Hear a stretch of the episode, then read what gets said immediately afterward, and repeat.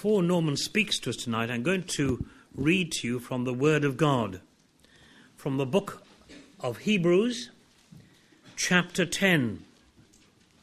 I'm reading from the New King James's, James's Version. Hebrews 10, beginning at verse 1. For the law, having a shadow of the good things to come, and not the very image of the things, can never, with these same sacrifices, which they offer continually year by year, make those who approach perfect.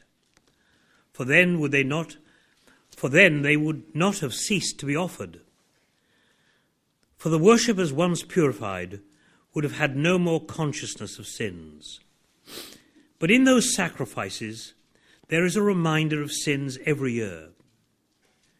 For it is not possible that the blood of bulls and goats could take away sins. Therefore, when he, that is the Lord Jesus Christ, came into the world, he said, Sacrifice and offering you did not desire, but a body you have prepared for me. In burnt offerings and sacrifices for sin you had no pleasure. Then I said, Behold, I have come. In the volume of the book it is written of me, to do your will, O God. Previously saying, Sacrifice and offering, burnt offerings and suffer- offerings for sin, you did not desire, nor had pleasure in them, which are offered according to the law.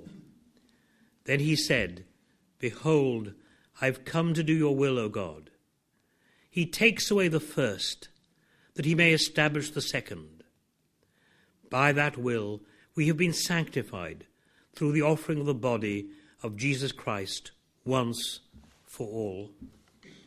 And every priest stands ministering daily and offering repeatedly the same sacrifices which can never take away sins. But this man, after he had offered one sacrifice for sins forever, sat down at the right hand of God from that time waiting till his enemies are made his footstool. For by one offering he has perfected, however, for those who are being sanctified. But the Holy Spirit also witnesses to us. For after he had said before, This is the covenant that I will make with them after those days, says the Lord. I will put my laws into their hearts and in their minds. I will write them. Then he adds, their sins and their lawless deeds I will remember no more. Now, where there is remission of these, there is no longer an offering for sin.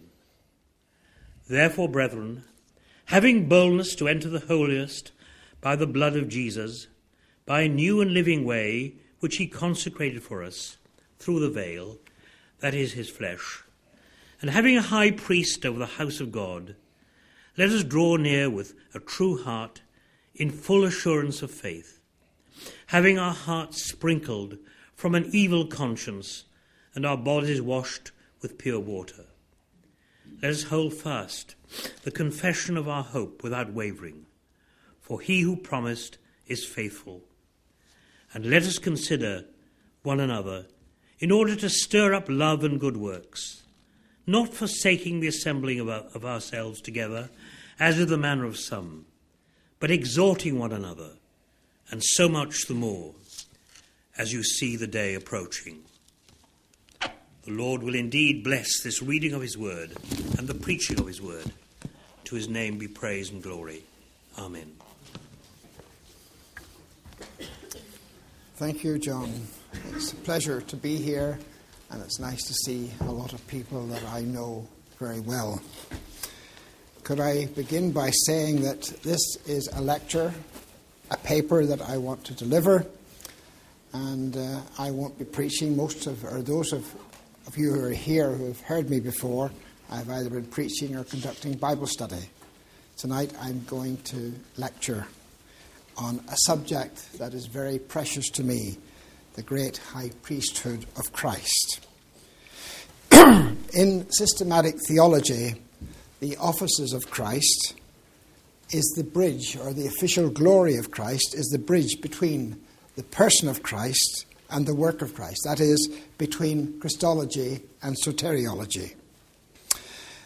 When I speak about the offices of Christ, I may sometimes refer to the official glory of Christ.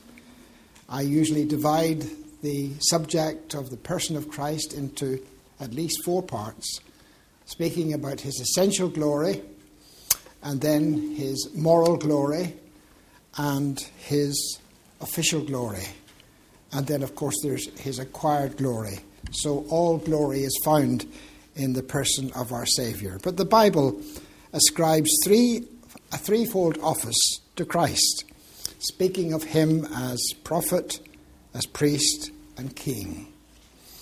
The prophet is the one who reveals God and his will to man. In the Old Testament, in dreams, in visions, and in verbal communications. In the New Testament, the Lord Jesus, while on earth, continued to fulfill the prophetic office by his teaching, fulfilling, of course, uh, Deuteronomy 18:16, and he continues to fulfill this role in the church today through the ministry of the Holy Spirit. He is also king. This refers to his sovereignty and is usually outlined as follows his spiritual kingship and his universal kingship. And that's all I will say about that subject because I think it's going to be dealt with later. Tonight we're concerned with the fact that he's a priest, a priest forever after the order of Melchizedek. And verses that I want you to think about tonight, I will read them now. For every priest taken from among men is appointed for men in things pertaining to God, that he may offer both gifts and sacrifices for sin. He can have compassion on those who are ignorant and going astray, since he himself is also subject to weakness. Because in this he is required, as for the people, so also for himself, to offer sacrifices for sin. And no man takes this honour to himself, but he who is called by God, just as Aaron was, so also Christ did not glorify himself to become a high priest. But it was he who said to him, You are my son, today I have begotten you. As he also said in another place, You are a priest forever, according to the order of Melchizedek who in the days of his flesh, when he had offered up prayers and supplications with vehement cries and tears to him who was able to save him from death, and was heard because of his godly fear, though he was a son, yet learned obedience by the things which he suffered. And having been perfected, he became the author of eternal salvation to all who obey him called by God as a priest, a high priest, after the order of Melchizedek. Of course, the passage that is the background to that in Hebrews 5 1 to 10 is Psalm 110, verse 4. The Lord has sworn and will not relent. You are a priest forever, according to the order of Melchizedek. Another passage that we'll refer to is chapter 5 14 to 16. Seeing then that we have a great high priest who has passed through the heavens, Jesus the Son of God, let us hold fast our confession. For we do not have a high priest who cannot be felt or cannot sympathize with our weakness, but was in all points tempted as we are, yet without sin. Let us therefore come boldly unto the throne of grace that we may obtain mercy and find grace to help in time of need. There's one point here that we need to establish very early on in our discussion, and that is this that a prophet represents God among the people, but a priest represents the people before God. And that is very important. Now, at this point, some might see this as a digression, but I see it as part and parcel of what I'm trying to say. I want to leave the subject just for a but five minutes in order to give a brief analysis of the Epistle to the Hebrews. Because all that I want to say about the high priesthood of Christ will be found in Hebrews. Now, it has been suggested that there are two main divisions to the book. First of all, dealing with the presentation of the superiority of Christ, and secondly, the practice of Christianity. Now, in verses 1 to 3 of chapter 1, we have Christ's superiority to the prophets. Then in verse 4 to chapter 2, verse 18, we have Christ's superiority to angels. And then we have a kind of parenthesis, the first of the parenthetical warnings, and there are seven of those. And that's in chapter 2, verses 1 to 4. Then, thirdly, there's Christ's superiority to Moses in chapter 3, 1 to 6. And then the second parenthetical warning in chapter 3, verse 7 to 4 and verse 7. And then point 4 is Christ's superiority to Joshua. And that's in chapter 4, verses 8 to 10. And then we have another of these parenthetical warnings. And then what we have in the rest of the doctrinal section of the book is Christ's superiority as priest. And then you have the fourth parenthetical warning and then, and these are the three points I want you to think about Christ's superiority as his, in terms of his priesthood, then Christ's superiority, uh, the superiority of his sanctuary, and then the superiority of his covenant, and then the superiority of his sacrifice. And that's in chapter 9 and 10. And then comes the fifth parenthetical warning then you have Christ's superiority in faith, and the sixth parenthetical warning, and point number seven, Christ's superiority as a shepherd, and then the seventh parenthetical warning. And it seems to be that the character of the book is this it's a kind of tract dealing with the superiority of Christianity to Judaism. And it seems as if the writer makes a point and then he breaks off with these parenthetical warnings to give a warning to those who were tempted to go back to Judaism. Because to go back to Judaism would have meant a renouncing of Christ as Saviour. Now, what I'm going to do now, and here I'm beginning really to deal with my subject, we are going to consider seven aspects of his fullness. Sorry. Seven aspects of his fullness, Christ's fullness, as our great high priest. And these are clearly developed in the epistle to the Hebrews. First of all, his resources of deity. In chapter 1 of Hebrews, we hear the Father address his Son in resurrection with the words of joyful greetings You are my Son, today I have begotten you. Chapter 1, verse 5 that this word refers to resurrection and that sonship is the very basis of the priesthood of Christ is shown clearly and is reiterated in chapter 5 and verse 5.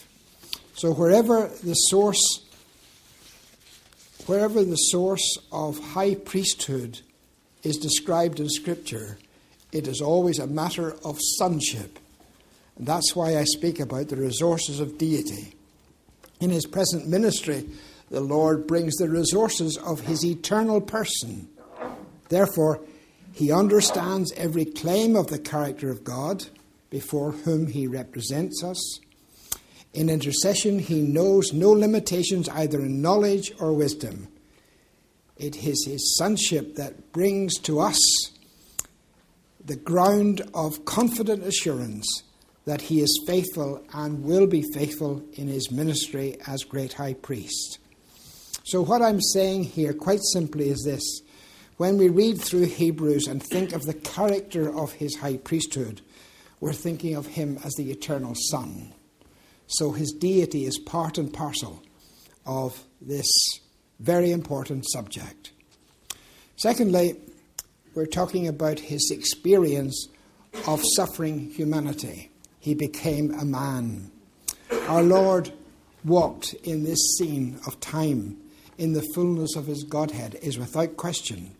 But remember this It was Godhead incarnate in weakness and pain. There I'm using a quotation from John Owen's big commentary on Hebrews. So let's think about that again. It's true that he walked this scene of time in the fullness of his Godhead, but it was Godhead incarnate in weakness and in pain. So remember, we're talking now about the God man, the theanthropic person, the Lord Jesus, the eternal Son, willingly became incarnate in order to represent us. Proof of that, chapter 2, 14. For as much then as the children have partaken of flesh and blood, he himself likewise shared in the same, that through death he might destroy him who had the power of death, that is the devil, and release those who through fear of death were all their lifetime subject to bondage. And again we read in chapter 2, verse 18 For in that he himself has suffered, being tempted, he is able to aid those who are tempted. Chapter 3, verse 3 For consider him who endured, sorry, 12 and 3 For consider him who endured such hostility from sinners against himself, lest you become weary and discouraged in your soul. And again in chapter 4, seeing that we have a great high priest who had passed through the heavens, Jesus, the Son of God, let us hold fast our profession. For we do not have an high priest who cannot sympathize with our weakness, and was in all points tempted as we are, yet without sin. So, whether you think of the Son in terms of the sacrifice he made, or in terms of his intercessory work at the right hand of God, or his eternal blessing of his people, we must think of the person of Christ, the God man mediator. The third point is his divine appointment. It is God's prerogative to determine who shall approach him and who therefore shall deal with him on behalf of others. If necessary, making offerings for sin and for his own sake. Jeroboam made priests of the lowest of people, which were not of the sons of Levi, but it was all of his own devising. And of course, he invited sure judgment upon himself and upon the nation. Apart from all such spurious pretensions, it is true that no man takes this honour on himself, but he who is called by God, just as Aaron was. We read those verses earlier. The world is full of exaltation of self, but nothing of this dark pride had any place in the heart and the ways of the lowly Saviour. So also Christ did not glorify himself to become a high priest. But it was he who said to him, You are my son, today I have begotten you. Hebrews 5 5. His entry into his heavenly ministry was altogether of God, who delighted in him, and it witnessed that he was all that God's heart could desire, hence his divine appointment. And the reality of that is established in this wonderful epistle that deals with the supremacy of Christ. The deep pleasure in his Son, in which God exalted him to the throne, was seen in prophetic light a thousand years before the ascension. David, by the Holy Spirit, looked across the centuries, heard the Lord say to his Lord, Sit thou in my right hand, and bore thrilling testimony to that mighty induction into the heavenly ministry. So significant are David's words that they are expressly quoted three times in Hebrews and also in part three times. Not only was the Son given the salute of solemn dignity, named of God a high priest, but he was appointed and confirmed by an oath. The Lord has sworn and will not relent. You are a priest forever according to the order of Melchizedek. When God made promise to Abraham, he added his oath to his promise that to Abraham and all the heirs of promise there might be given two immutable things in which it was impossible for him to lie his oath and his promise, or his promise and his oath. The sons of Levi knew nothing of the honour of appointing, appointment by oath to their priesthood. It was reserved for one whose glory should infinitely transcend theirs. They were frail mortals. He was the Son of God, risen in power. So then, we have talked about the resources of deity. We're talking about his participation in amongst suffering humanity. We're talking about his divine appointment. Now let's look for a moment or two at his perpetuity in resurrection. So glorious is the priesthood of Christ that the Aaronic model could not be adequately picked, a picture of it. It pleased the author of Scripture, the Holy Spirit, in his perfect wisdom to liken another man to the Son in respect to this matter. Melchizedek was made a high priest. Not, but not Christ to Melchizedek. The likeness was derived part, partly from the reveal, what is revealed concerning him in Scripture, and partly from the fact that much was hidden. That was revealed shows Melchizedek to be a type of Christ in two respects royalty and worth of character. He was the King of righteousness and the King of peace. In that much was hidden, namely, all record of his ancestry, his birth, and his death. He was displayed on the pages of Scripture, and only in that sense, as a, an abiding priest, unrelated to his prior ministry. Thus, he typified Christ in two respects of his solidarity and his permanence, to seek a link, to seek to link his identity with any anyone else is absolutely futile. This was how it was to be, and it's obviously to be identified Melchizedek as a type of Christ. Uh, in the time for questions, some might want to ask some questions about that one because it is a controversial area. His priesthood is indeed a solitary one, derived from God's appraisal of the surpassing excellence of his person and of his atoning work. Its permanence partakes of eternity. He is a priest forever. And here is something for you to think about. Three functions are linked with his priesthood offering, intercession, and blessing. Of these, the first was completed in his cross work. The second will be finished when we no longer need a high priest and the third will never cease. So, throughout eternity, the Lord Jesus will not only be our Saviour who died for us, but he will be the priest who will be eternally blessing us as a consequence of his atoning sacrifice. Of this last, it may be observed that the attitude in which the Lord took leave of his disciples at Olivet, that of lifting up his hands in blessing on them, indicates the eternal ministry to which he went. When every sadness of our journey and every trace of frailty are gone, and we shine in the fullness of our salvation, then those priestly hands will still lavish upon us exceeding riches of his divine grace. The sight of them will fill each heart with solemn gladness for while the hands of both Melchizedek and Aaron were lifted up in blessing, they were never pierced like his.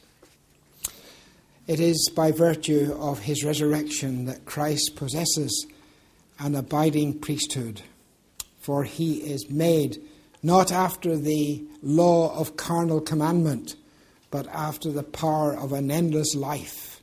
Chapter 7, 16 Only as risen from the dead could the priest, could the priest, the high priest, uh, be, be in this eternal office. His appointment was not like the priesthood which took up mortal men until such a time as they laid down their office in death. On the contrary, his appointment was based on the entire fitness of his indissoluble life to be the sphere of his ministry, a ministry glorious in the outpouring of his might. Aaron must give way to Eleazar and later to Phinehas, but the Son of God will have no successor. We read these words, but he, because he continues forever, has an unchangeable priesthood. Therefore, he is able to save to the uttermost those who come to God through him, since he always lives to make intercession for them. Neither his prayer nor its consequence in the salvation of his people in every need they have along the journey. He is there, never weak, always strong, and always desiring their perfect good.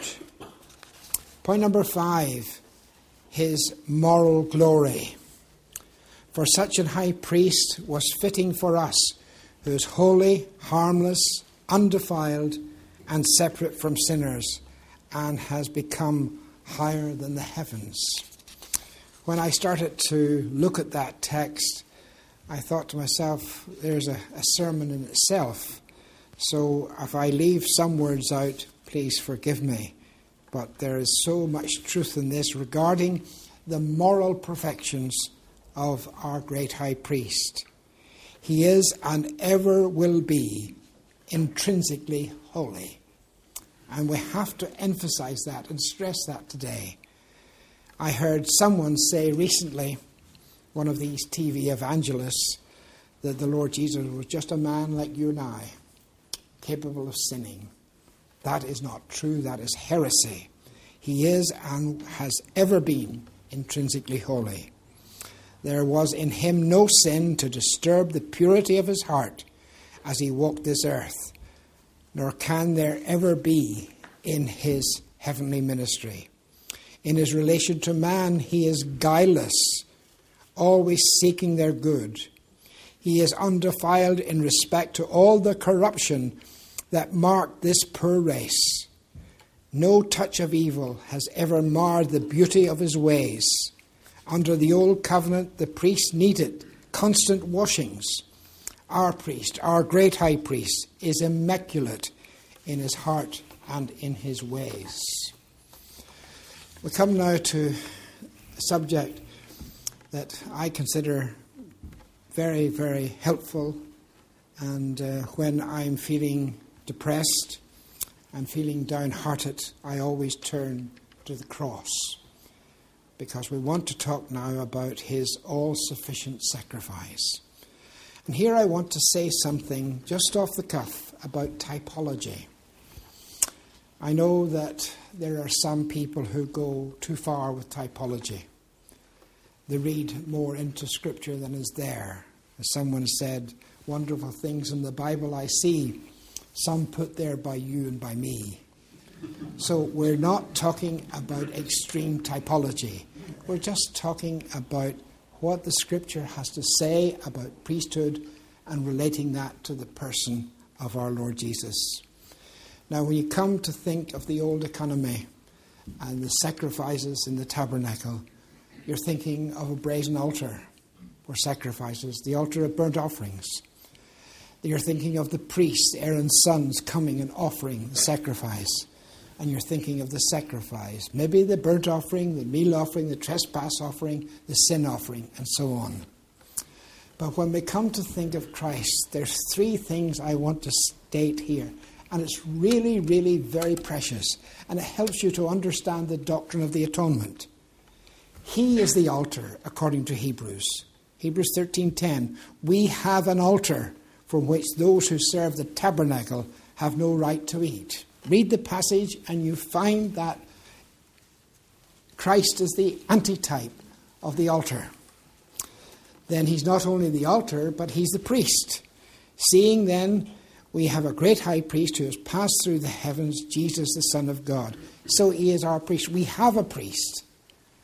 So he's the altar, he's the priest. And of course, he is the sacrifice. For Christ has not entered the holy places made with hands, which are a copy, which are copies of the true, but into heaven itself now to appear in the presence of God for us. Not that he should have not that he should offer himself often, as the high priest entered the holy place every year with the blood of another.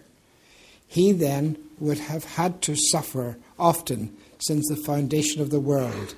But now, once at the end of the ages, he has appeared to put away sin by the sacrifice of himself. Now, from that, from those comments, I want to make three fundamental points regarding the sacrifice of Christ, and I will resort to alliteration's artful aid. So we'll talk about the voluntary character of the sacrifice, the vicarious sac- character of his sacrifice, and it is also victorious. So, voluntary, he offered himself. Remember, under the old economy, the priests, Aaron's sons, came and they brought their sacrifice. And they offered the sacrifice on behalf of the people. We think of Leviticus 16 and the Day of Atonement is a perfect example of that. But Jesus offered himself. Now, some people think that the whole idea of penal substitution is immoral. It's just not right. Uh, that's something that Steve Chalke has said, and others have agreed with him. That is nonsense. The voluntary character of the atonement rules that out. Jesus was not taken by anyone and crucified and sacrificed. He offered himself. And that's very important. You'll see that quite often in Hebrews. Hebrews 10 and verse 12. This priest, after he had offered one sacrifice for sins forever, sat down at the right hand of God. Now, we're living in days when there are many, many translations. Some of them good, some of them bad, and some of them mediocre. But I want to quote now from a translation that maybe some of you have never heard of, but it's one that uh, I would love to tell you who pointed me to this verse and to this translation, but maybe some would misunderstand me. But maybe if those who know me well want to ask me afterwards, I will tell you. Weymouth's translation. How many have heard of it or seen it? Some have. Good. It's a very good translation. It's a paraphrase, but it translates this verse delightfully. This priest, on the contrary, after offering for sins a single sacrifice of perpetual efficacy, took a seat at the right hand of God, waiting until his enemies be put under or put as footstool under his feet. So we're thinking of one sacrifice offered by the Lord Jesus, which was himself in the stead of others in order to obtain eternal redemption for us. So it was voluntary, it was vicarious, and I will say something more about that after I deal with the, vic- the victorious aspect of it. In order to understand the fact that the sacrifice was vicarious, let us consider some of the terms that are used in Hebrews that convey the idea of penal substitution. Chapter 3, verse 3. Sorry, chapter 1, verse 3. Made purification of sin. Chapter 2, 17. To make propitiation for the sins of the people. Chapter 9, 12. Redemption. We read, Not with the blood of goats and calves, but with his own blood he entered the holy, the most holy place once for all, having obtained eternal redemption. Then, fourthly, chapter 9, 26, put away sin by the sacrifice of himself. And chapter 9, 28, bear the sins of many. So the Lord Jesus became the antitype of all the sacrificial system of the Old Testament. And all you have to do is just read casually over the first seven chapters of Leviticus. You read about the burnt offering, you read about the cereal offering, you read about the peace offering, the sin offering, the trespass offering. And you find in Hebrews chapter 9 an expression, better sacrifices, referring to the sacrifice of Christ. And it's a plural of magnitude. It's a plural that indicates that the sacrifice of Christ was the antitype of all the sacrifices under the old economy. So remember, his death was a substitutionary death, it was vicarious. And he achieved what he set out to do to be our great high priest and to offer himself as a sacrifice. One sacrifice for sin. So the ultimate purpose of Christ's death was to be a sacrifice for sin. It's not a matter of uh, an example of martyrdom, and it's not. Uh, it is, in one sense, an example of supreme a supreme act of devotion to God, but fundamentally it was a vicarious sacrifice for sin. And by that, we simply mean that Jesus, our great high priest, offered himself. He stepped into our place. He took our sins upon himself and was made sin for us. 2 Corinthians 5. So when you think about the cross, you're thinking about Jesus taking our sins upon him bearing the wrath that should have been our due, exhausted that wrath. That's implied in the word propitiation, which is not really such a big word. And I suppose the best definition of the word is one given by the Reverend Eric Alexander when he said, The Son of God's love became the object of God's wrath, so that the children of wrath, namely us, might become the objects of God's love. I think that's the simplest and probably the most profound definition of propitiation. But could I just emphasize the truths that I've been talking about in relation to the sacrifice? In 1 Peter 3:18, for Christ also suffered once for sins, the just for the unjust, that he might bring us to God, being put to death in the flesh, but made alive in the spirit. Paul in Galatians 3 and 13 says, Christ has redeemed us from the curse of the law, having become a curse for us. For it is written, Cursed is everyone who hangs on a tree. But then I, I love this verse. It's been such a comfort to me when troubled with past sins. 2 Corinthians 5:21 For he made him who knew no sin to be sin for us, that we might become the righteousness of God in him. Romans 5 6 For when we were still without strength, in due time Christ died for the ungodly. For scarcely for a righteous man will one die, yet peradventure for a good man some would even dare to die. But God demonstrates his love towards us in that while we were still sinners, Christ died for us.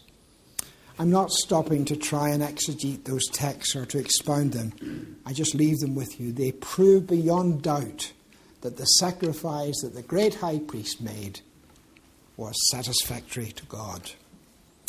Point number seven, my final point, and my time is going, his heavenly enthronement. Let's think about his priesthood in terms of his intercessory work. For this is the main point, says chapter 8 of Hebrews. We are saying we have such an high priest who is seated at the right hand of the majesty in the heavens, a minister of the sanctuary and the true tabernacle which the Lord erected, not man. Verse 24 of chapter 9 says, For Christ has not entered the holy place made with hands, which are copies of the true, but into heaven itself, now to appear in the presence of God for us. So we're thinking of the high priest, first of all, offering sacrifice. Then we find him interceding, and then thirdly, blessing. So remember that simple analysis that we made at the beginning. So the high priest not only brings a great sacrifice for the sins of the people, but as priest he also makes intercession for them. He is called our Parakletos in 1 John 2 and 2, translated advocate, one who's called into help, one who pleads our cause. So the New Testament refers to Christ as our intercessor that we find in Romans 8:34. Who is he who condemns? It is Christ who died. Furthermore, is also risen, who is even at the right hand of God, who also makes intercession for us. His intercessory work is based upon his sacrifice. Therefore, he is able to save to the uttermost those who come to God through him, since he always lives to make intercession for them. For Christ has not entered the holy place made with hands. He's entered into heaven itself, now to appear in the presence of God for us. His intercessory work is not limited to intercessory prayer. He represents us on the grounds of his death and he defends us not only against the devil, not only against sin, but against the law and against our own conscience. And he secures by that work our forgiveness. Now, here is something that we need to hear more often. Our eternal salvation depends upon his intercessory work. Could I quote chapter 725 again? Therefore, he is also able to save to the uttermost those who come to God through him, since he always lives to make intercession for them. So I repeat, our eternal salvation depends upon the work that Christ is doing now at the right hand of God. And of course, the intercessory work is based upon his sacrifice. So I want to make three or four points and then it'll be open up for discussion. First of all, I repeat, our eternal salvation depends upon this work. Secondly, our prayer life also depends upon his intercession and upon the intercession of the Holy Spirit. That's what makes our prayers effectual. Seeing then we have a great high priest who has passed through the heavens, Jesus the Son of God, let us hold fast our confession. And then it says, Let us therefore come boldly to the throne of grace, that we may obtain mercy and find grace to help in time of need. We're not just interested here in uh, a doctrine that our intellects can grasp. We're thinking of something so important in the life of the Christian that the effectiveness of his prayer depends upon it. God intercedes God the Son intercedes for us before the presence of God. And because of that, He's able to aid us and to aid us in our temptation. So remember this, and here's a simple analysis. As our great high priest, and as the one who intercedes for us now, He saves us, He succors us, and He sympathizes with us. And to me, that's the source of great comfort to all believers. So remember, the Lord Jesus is the prophet par excellence, he's the priest par excellence, and he's the king.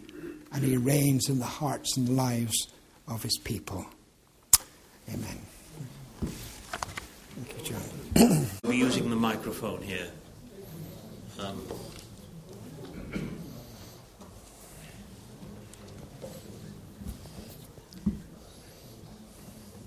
Right.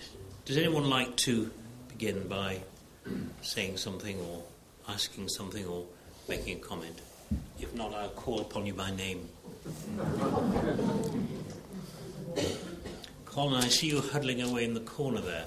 Does that mean you want to ask a question? Yes. Eh? Do you want to say something about the animal uh, that was offered? Uh, Can you all hear that question or comment? Can you speak up, please, Colin? Please. Do you want to talk, Norman, about the, in terms of the voluntary nature of the sacrifice, the difference between the animal and Christ? Right, the law having a shadow of good things to come, chapter 10, verse 1. So we're talking about a shadow, we're talking about a type. I thought I was speaking through this. Is it not working at the moment? Just for me. Oh, right. So I need to use this. Right. Okay. picked up, but nobody else can hear it. Right. When we go to Leviticus, and by the way, Leviticus is probably one of the most important books in our Old Testament. You can't understand Hebrews until you understand Leviticus. Usually, when we want to read through our Bible, we, we usually stop at Leviticus because of the sacrifice and so forth and the repetition. Now, when you come to Leviticus, you find there's the type. So the type is that uh, a sinner or a worshipper would bring a sacrifice. It had to be a specific type of animal, either a bull or a bullock or a, a sheep or a goat. It Had to be without spot, had to be stainless. And it was offered by the priest after the offerer would place his hands and identify it with it, and then it was offered to God. Now, when you come to the New Testament and think of the sacrifice of Christ, the act of sacrifice was not done by the wicked hands that crucified him on the cross. No, he offered himself. That voluntary character of his death is imperative. We can't bypass that. He offered himself. It was his plan to come to do the will of God. Even in the burnt offering, we see that Christ's sacrifice was a supreme act of devotion to God, typified in the burnt offering.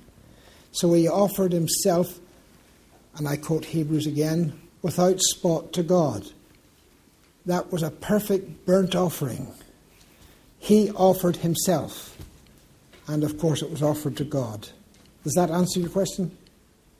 Well, I was thinking as well, uh, obviously the animal wasn't voluntary, uh, could not be voluntary, but um, there's a point that uh, Alec Motyer makes, and I think it's probably escaped me now, but um, a point about the, the passage in Hebrews about, and by that will you've been made perfect once for all, that the, um, I think, as far as I understand, remembering, Alec Motyer said something to the effect that animals had no choice in the matter. They were offered. That's right. Yeah. That's right. The Lord Jesus Yeah. had a choice.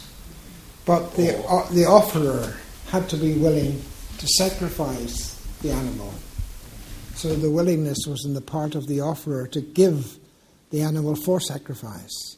But the heart of sin is in the will also, I think. And there's, there's something, is, is there not something in that as well? I don't think so. I think you're reading something into it that's not there. But I think the, basic principle is that the offerer came willingly to worship God. And in faith, he offered his sacrifice without any knowledge of Christ and his atonement. But God saw that. But the emphasis in Hebrews is that not is, is the willingness on the part of the high priest to offer himself without spot to God, and that Christ did.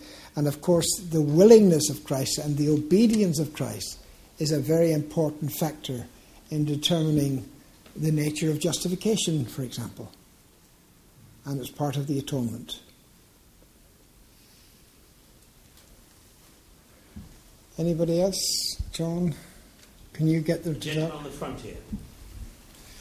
Could you amplify the distinction between personal salvation through the propitiatory work of Christ on the cross mm-hmm. and that which you indicate comes through his intercessory work in heaven? Right. Did you Well- all catch the question? Or not? Right. Yes, I think they did. Right, okay. Salvation has at least three dimensions. There's salvation from the penal consequences of our sins.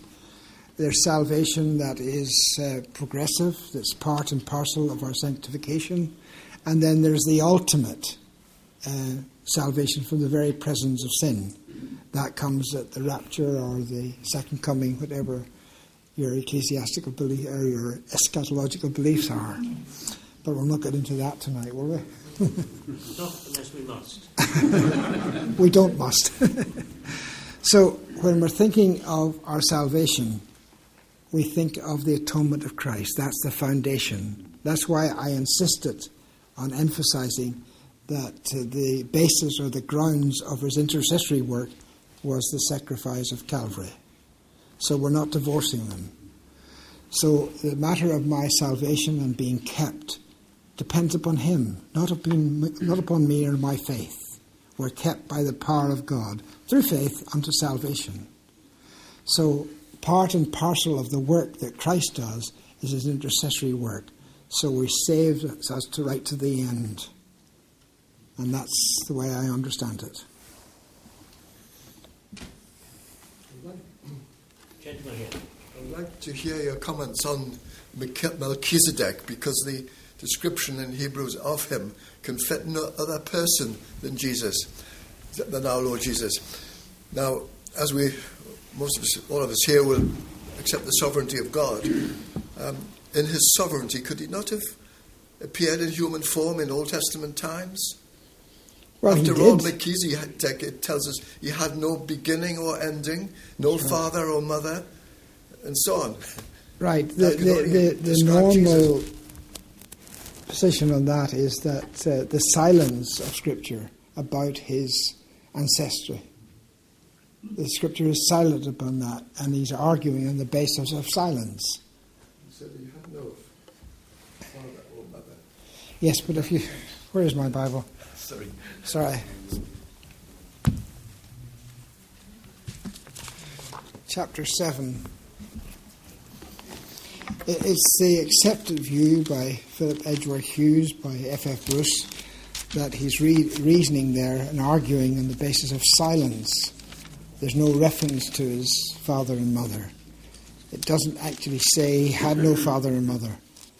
So it's, it's reasoning. Some actually, now the Lord Jesus did appear in the Old Testament. You've heard of the theophanies. The. Right, but I don't, th- I don't think it's a theophany or a Christophany because it's talking about a type and it's talking about an order. You see, I, I made the point that the Aaronic priesthood was not adequate to fully explain the priesthood of Christ, so they had to bring another character in. And of course, there's no reference to the birth or the death of Melchizedek.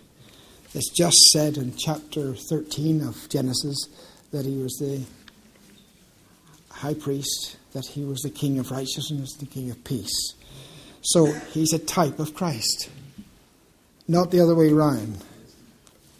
And I know that there are those who try to interpret it in terms of theophanies. I, do you understand what I mean by theophanies? It, it's one of those doctrines. Everybody doesn't, Norman. Can you explain it? Right, I'm, I'm taking the part of those who are less well informed than others. Right, okay. I suspect everyone doesn't understand. Okay, right, okay. Uh, it, it is quite a hard one to understand. But if I were dealing with the person of Christ and dealing with his deity and humanity, I would have to deal with the theophanies. And the theophanies are the pre incarnate appearances of Christ. Theophanies means pre appearance of God. But that's why I'm saying Christophanies, pre incarnate appearance. An example of it is uh, Genesis chapter 18. Do you remember the three men who came to Abraham? And we're told that two of them went off and went to Noah. Lot. Sorry, it's tired. I get tired. My mind gets tired at this time of night. And, sorry? No, no, I Some, somebody's one. So you understand, anyway. So uh, when Abraham came out to speak to the angel of the Lord, he worshipped him. He bowed down and worshipped him. And of course, the Lord Jesus says, Abraham saw my day and was glad. And he also says, Before Abraham was, I am. So before Abraham existence, the Lord Jesus had permanent existence. And so here was one example. Another example is uh, the father of Samson. Do you remember his name is Secret? He asked, What is your name? My name is Secret. And by the way, that's the same word as is found in Isaiah chapter 9, verse 6. His name shall be Wonderful. Not Wonderful Counselor. Wonderful is a noun and is a title of Christ. So I don't think, nevertheless, that this is a, a theophanies. I think it's a, a, type of Christ. I just wondered about your um, view on whether you thought Paul was the author of Hebrews or not. Thank you for asking that question. I was about to ask it anyway. You're going to answer it, well? Well, I have an answer, um, but I'll not tell you what it is until I've heard yours. I think, I think that in terms of introductions, there are about 13 possible authors of, Genesis, of Hebrews. And personally, I don't think we know who the author was. And in light of the subject matter of Hebrews, it's better to leave it anonymous because the subject of it is Christ and the supremacy of Christ. So I don't think Paul wrote it. You know, I don't think uh, Barnabas or who else was who else is named Apollos. I'll say something which is probably very provocative. I think he did, because uh, it, it's as I read Hebrews, it feels very Pauline. Not if you read it in the Greek text. Well, clearly. See? Did you hear what he said there? Not if I read the Greek text. I didn't. No, the style is different. Totally different. But I'm a ploughman. Right. I know. Yep. And we just have to depend on scholarship on this one. Yes, I. And I'm not suggesting I'm the scholar, by the way. Sorry, John. No, but you are suggesting I'm not. Are you trying and to get right. your own back? no, you're right. You're absolutely right. I've been teasing him all day. I'll not tell you what it was about. So he's just trying to get his own back now. you don't think it matters who wrote it? No. The Holy Spirit wrote it? Yep. At the point where you talk about the TV evangelist, and I'm not sure whether that my mind then flew off on a tangent with the mention of that, I was unsure whether you were talking about Jesus being unable to sin. In no, which I case, wasn't, I wasn't no, talking about that. No. Okay. That's another subject. In which case, I was going to say, what about the temptations But, and were they real yeah. temptations? But I still think he couldn't have sinned because Yeah. God cannot sin. Oh, yeah. But, But, I- that wasn't that wasn't the, the subject. But it could have was- sinned, but he didn't. Is Yes. that what you're saying? Isn't it? No, no, no. You know?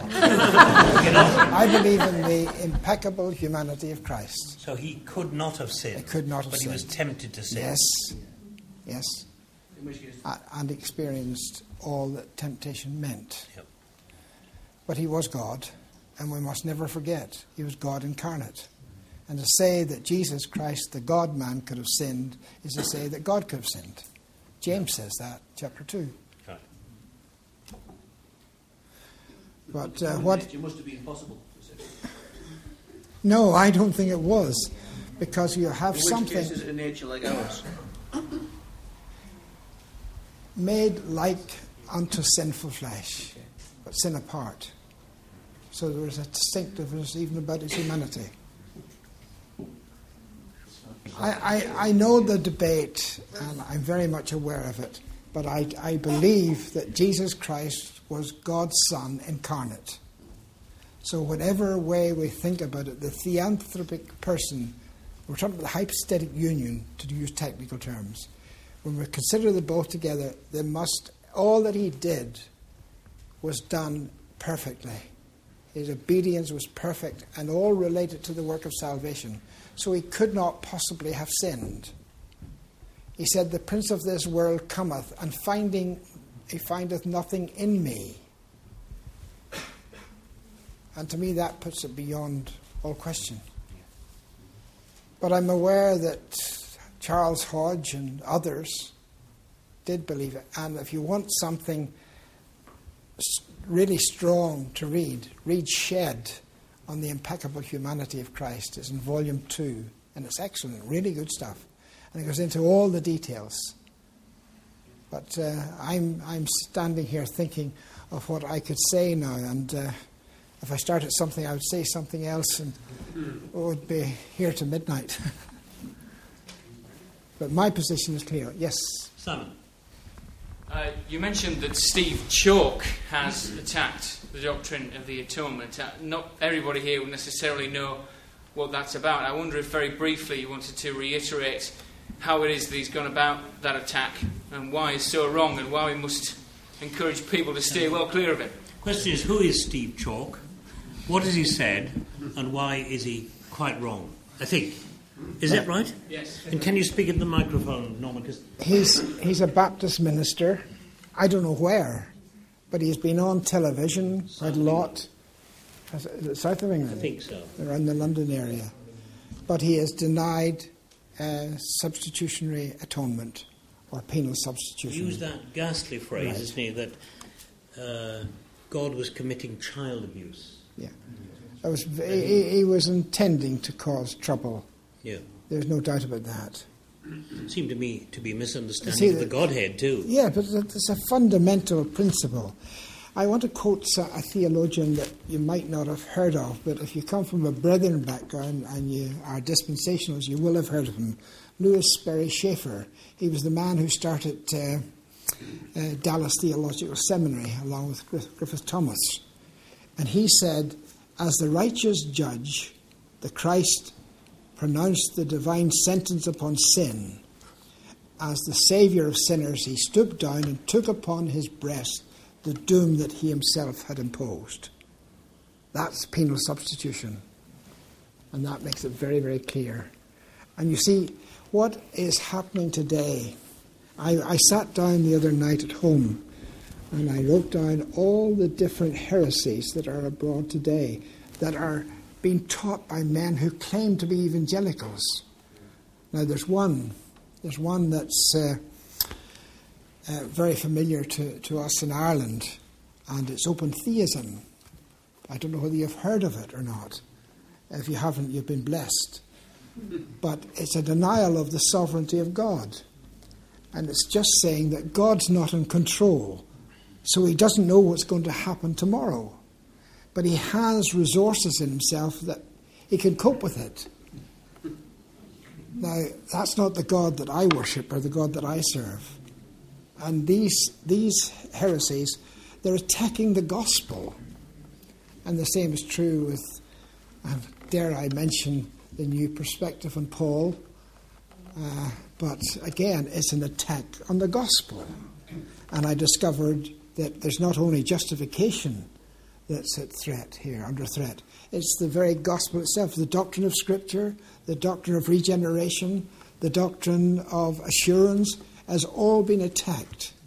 And why, why do men want to, men in academic positions, want to attack the fundamentals of the gospel?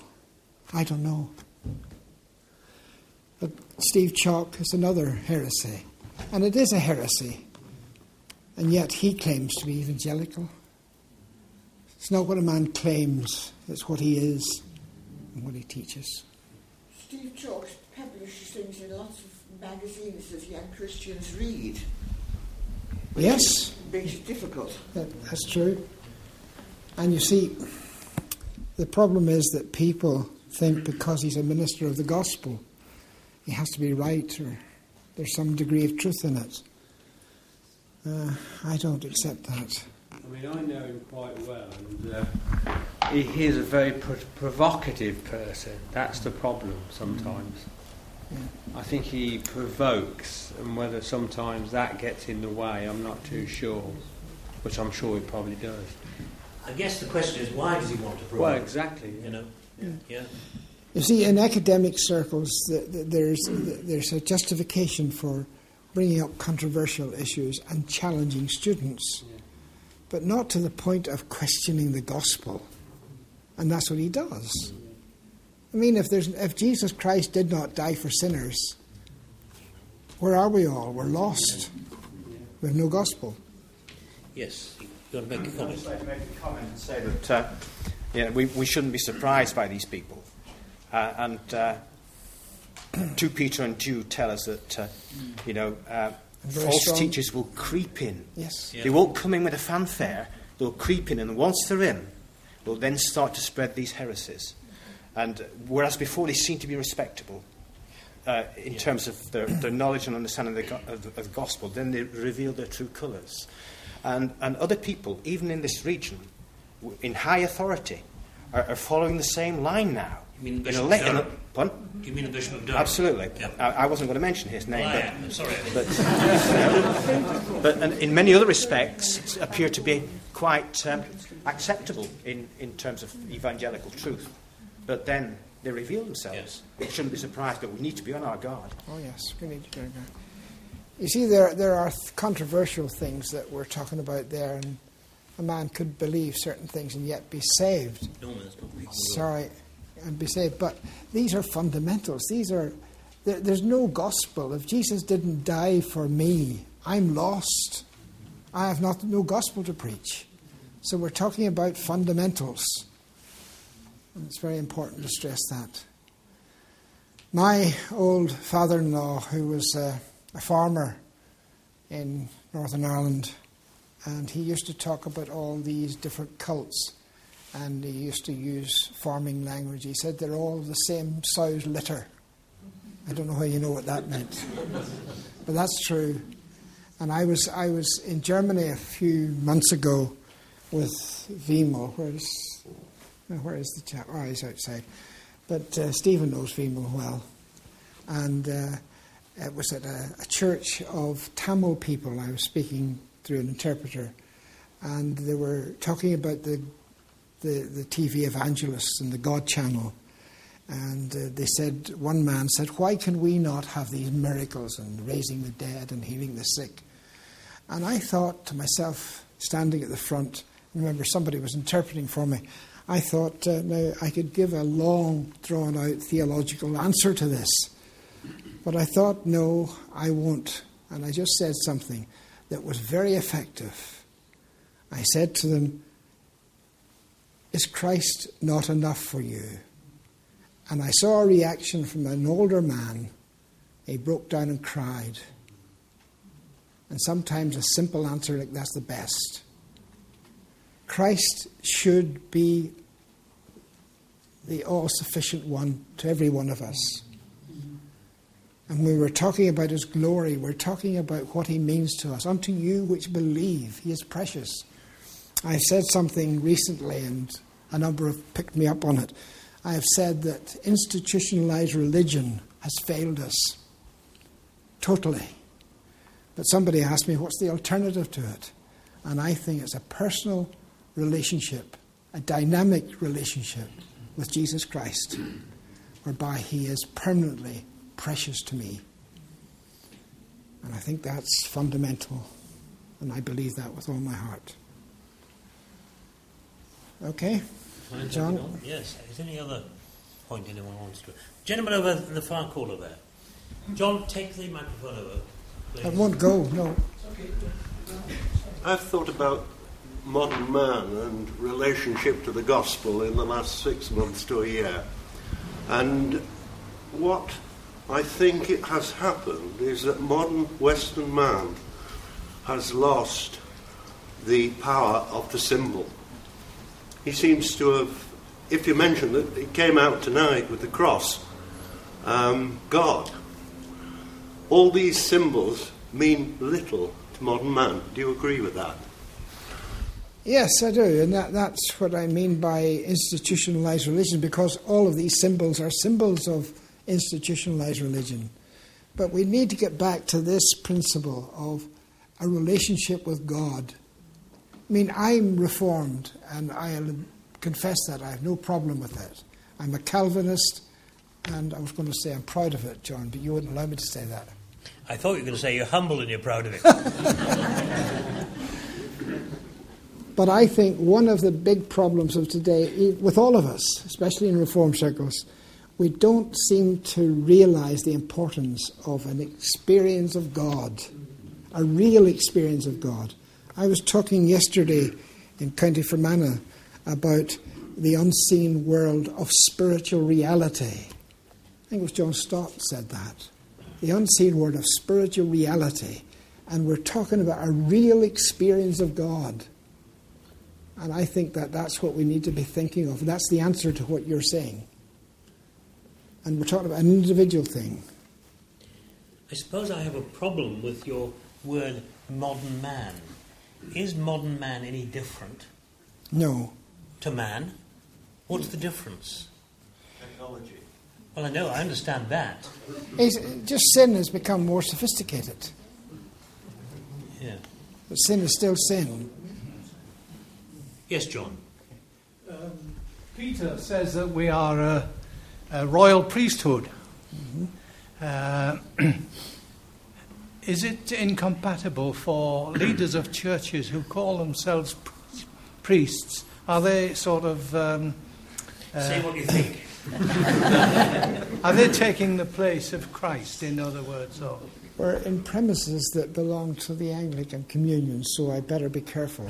There's nowhere in the Bible that we find that the ministers of the gospel are priests. We are a priesthood. And you'll notice we're royal priests and holy priests. Holy priests offer up spiritual sacrifices, and the ultimate is the offering up of ourselves. Hebrews or Romans 12:1, and the the the, the, the role of the royal priest is to show forth the virtues or the excellencies of him who hath called us out of darkness into light. That's the job of every believer, not a, a select company. So the idea of priests belongs to the old economy. It's very widespread. Very Oh, I know it is. I know it is.